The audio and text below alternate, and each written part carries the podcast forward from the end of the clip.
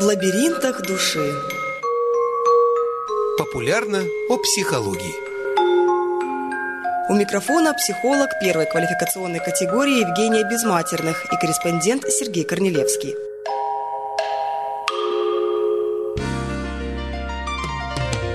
Итак, мы продолжаем путешествие по лабиринту души. А души у всех разные, имеют специфику. Мир давно уже поделился на тех, кто ездит, и тех, кто ходит. Я помню, была знаменитая карикатура в «Крокодиле» э, до приобретения машины. Ездят тут всякие, после приобретения машины ходят тут всякие. И ну, вот этот переход, он как-то он происходит незаметно, вот. Человек готовится к этому. С, вот мы сейчас находимся в Центре детского творчества. Мы знаем, что здесь постоянно люди трансформируются в водителей, садятся вот здесь, сдают экзамены по вождению. Юношеская автомобильная школа. Да, юношеская автомобильная школа. И самое интересное, ведь действительно, я видел людей, которые вдруг по разным причинам или на ремонте стоят, или еще что-то случилось, все это же происходят такие ломки. Человек привык перемещаться со скоростью от 20 км в час, как минимум. И когда он чувствует себя в роли пешехода, ходит ногами, для него это такая ломка такая, как, не знаю, можно ли сравнить с наркоманом, не важно, там просто здоровье, там больно, а ему физически больно ходить. Я видел, как человек изменился за то время, что он стал водителем. Поговорим сегодня о психологии тех людей, которые становятся водителем и, не дай бог, временно становятся пешеходами. Есть же отличия все-таки? Да, действительно. Мы забываем, что мы были когда-то детьми, когда становимся взрослыми. Забываем, что нас беспокоило, забываем, на что мы раздражались, о чем мы думали. Став взрослым, мы почему-то считаем, что мы уже многое можем, нам многое дозволено и начинаем воспитывать детей так, как считаем нужным, при этом не учитывая э, то, что с нами происходило в детстве, что мы в это, допустим, в той или иной ситуации, э, как себя чувствовали. Вот то же самое происходит и тогда, когда мы становимся водителем. Мы напрочь забываем, что мы когда-то были пешеходом и как мы себя чувствовали. Ведь сейчас Достаточно часто, допустим, со мной происходит такое, ты ставишь ногу свою на пешеходный переход, на зеленый свет собираешься перейти, и тут вдруг перед твоим носом проносится автомобиль. То есть почему-то водитель считает, что ему важнее быстрее добраться до места своего назначения, невзирая на правила дорожного движения. Поэтому не случайно в юношеской автомобильной школе, допустим, при, при ЦДТ и вообще введен, введена, вернее, введен такой курс психофизиологические основы деятельности водителя во всех автомобильных школах. Уже э, более четырех лет курс этот введен, но я не уверена, что в какой-то автомобильной школе, кроме при Центре детского творчества, этот курс ведется. А э, беседы мы начинаем э, с курсантами автомобильной школы с темой «Человеческий фактор». И вот этот человеческий фактор, он играет главенствующую роль. Да, ты выучил правила дорожного движения, да, ты сдал вождению по городу, ты получил заветные эти права, а дальше что с этим делать? Рядом с тобой же не будет этого инструктора, который тебе будет подсказывать, что делать в той или иной ситуации.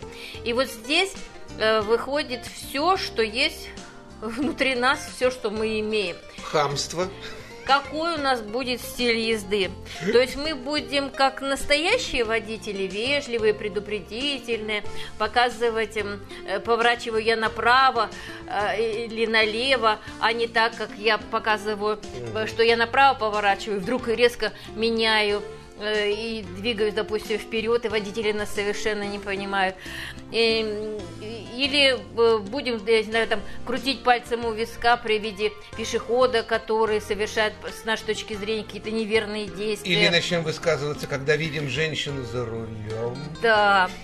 Так э, мы перейдем сейчас к этим гендерным различиям, но все-таки э, любые неприемлемые качества или черты характера, как агрессивность, неравновешенность, недоброжелательность, невежливость, высокомерие, пренебрежительное отношение к другим участникам дорожного движения, они все равно э, могут привести к беде. казалось бы, наши э, качества личности, они рано или поздно все равно к этому приведут. Э, только получив вот эти заветные права и сев за руль автомобиля, мы вдруг начинаем э, других участников дорожного движения воспринимать как, как соперников, скорее mm-hmm. всего. А по идее это надо воспринимать других участников дорожного движения как союзники, ведь никто не хочет лишаться жизни. Пешеход это тот же союзник – для нас, для водителя. Другой водитель автотранспортного средства для меня тоже должен являться союзником. Они все участники дорожного движения, в принципе. Пешеход, он тоже участник Конечно. Когда он заходит на дорожное полотно, он участник. Э, порой равноправный, и к нему должны предъявляться те же претензии помеха справа, помеха слева. Если я еду на машине и не посмотрел помеху, это мое нарушение. Иногда у нас пешеходы, думая, Конечно. что они вступили на пешеходный переход, и они короли, они ошибаются, они должны смотреть. Конечно, дисциплина в первую очередь зависит от общего воспитания человека. И э, личная дисциплинированность и пешеходов и водителей – это наиглавнейший закон э, при э, вот, вот этих всех ситуациях. То есть, как вы правильно сказали, пешехода же зависит, или он бросится под колеса автомобиля, или он вот и, очень часто встречается. Ведь э, не, есть островок безопасности. Если пошире дорога, есть островок безопасности. Mm-hmm. Но не успел ты перейти дорогу на зеленый свет, и тебя э, уже красный застал на середине пути. Но остановись ты на этом э, участке дороги. Да. Нет, 90% решают перебегать оставшуюся часть дороги уже перед начинающим двигающимся транспортом. Ну, ну естественная вот, э, реакция водителей, возмущение.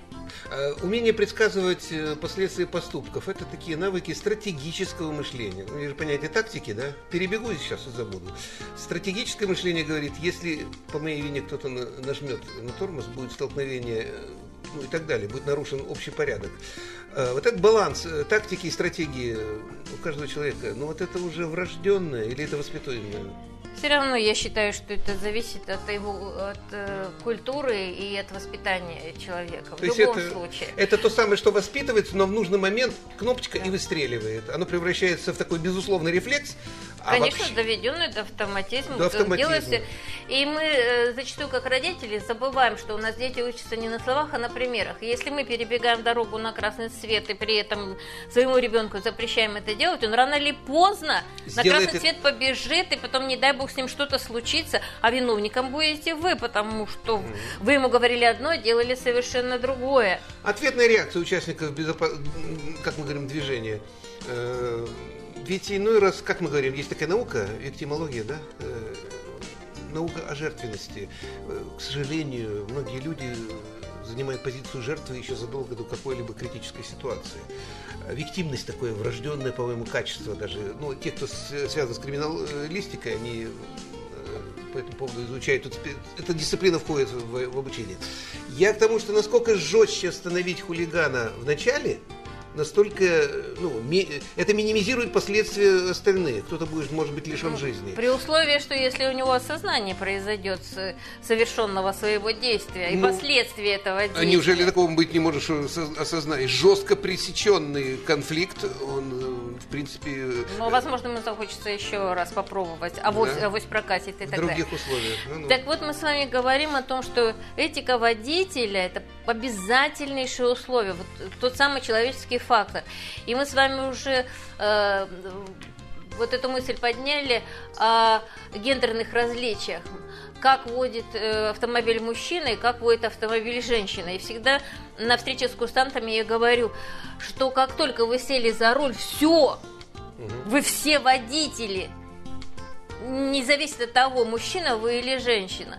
И сейчас, допустим, популярные опросы показывают, что э, все большее число женщин приобретает агрессивное водительское поведение. Мужское, как мы говорим, да? Хотя, ну, природа так что заложена с пещерных времен, что у мужчины вот эта агрессивность, она повышена, потому что с пещерных времен он должен был защищать свою пещеру, свое потомство и так далее. Женщины Но женщины это. сейчас э, забрали почти все роли мужские, и, и как э, водитель, э, это очень четко сейчас видно. Хорошо ли это? Ну, ну конечно, это способ самозащиты, это защита же. Это да неважно, мужчина ты или женщина, если ты за рулем, ты водитель, все равно этику водителя никто не отменял, ты должен быть понятным. Если, допустим, у мужчины хорошая ориентация в пространстве и быстрая реакция, то это полностью перечеркивается желание мужчины самоутвердиться и переоцен... переоценивать э, свои возможности. Если у женщин более ответственное отношение к вождению, исходя из того, что мы говорим материнский инстинкт у него, да, у нее есть и э, высший инстинкт самосохранения, то вот эта повышенная эмоциональность, она тоже начинает все это перечеркивать. То есть сейчас, если раньше говорили, что женщина за рулем это все равно, что обезьяна с гранатой, то сейчас вот, э, достаточно сложно сказать, кто кем является mm-hmm. на проезжей части. И мужчины, конечно, оказываются более стойкими в критической ситуации, чем женщины. Но женщины за счет вот большей ответственности, они более осторожны, и они меньше попадают в автоаварии с летальным исходом.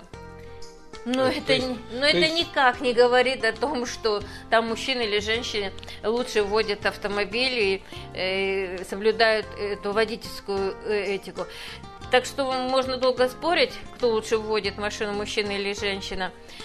Ну, то, что женщина водит не менее безопасно, это уже точно. Но если говорить о взаимопроникновении, можно сказать, навыков, э, мы видим, что с другой стороны мужчины... А мужчины перенимают какие-нибудь интересные такие особенности вождения женщин? Например, э, как-то такое оригинальные способы перестроения. Можно же по стилю вождения все равно можно увидеть, кто за рулем. Мы с курсантами говорим, даже тип темперамента очень влияет на стиль вождения.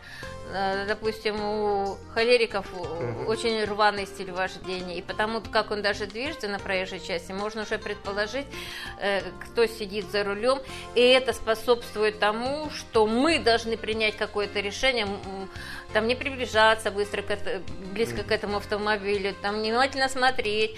И, кстати, э, ведь существует определенный знак, который говорит, что за рулем неопытный водитель. Но как только мы получаем права, мы про этот знак сразу забываем. Мы считаем, что мы становимся совершенно асами э, в этом деле.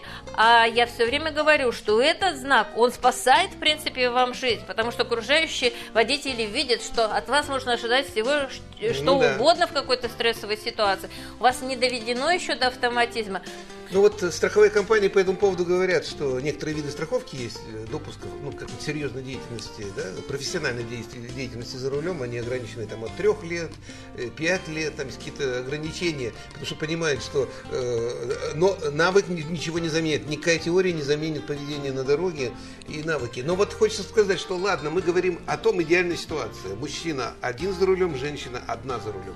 Мы же говорим привнесенные обстоятельства и те, которые окружают их. Громко громкая музыка, радио, сидящая супруга или супруг, который говорит, какие-то голосящие дети. Ответственность социума за то, что, извините, машина – это повышенная опасность. Это тот самый нож, который мы метаем э, в цель, и кажется, что ничего не мешает. Но внезапно может рядом пройти человек. И это пущенный в цель вроде бы нож может попасть не туда. И автомобиль точно такой же. Насколько люди должны понимать, что они тоже отвечают за безопасный э, переезд из пункта А в пункт Б? Да люди понимают, и люди это знают, но почему-то считают, что это не обязательно, вот это русская авось, вот это закон вселенной, так называемый, э, называемый, относись к людям так, как хочешь, чтобы они относились к тебе. Все, больше ничего не нужно.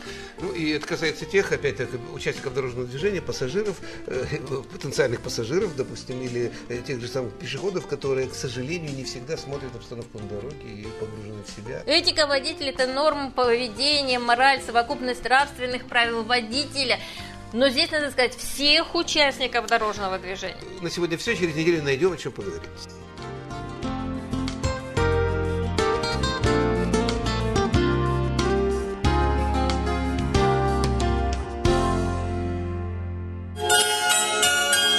В лабиринтах души. Популярно по психологии.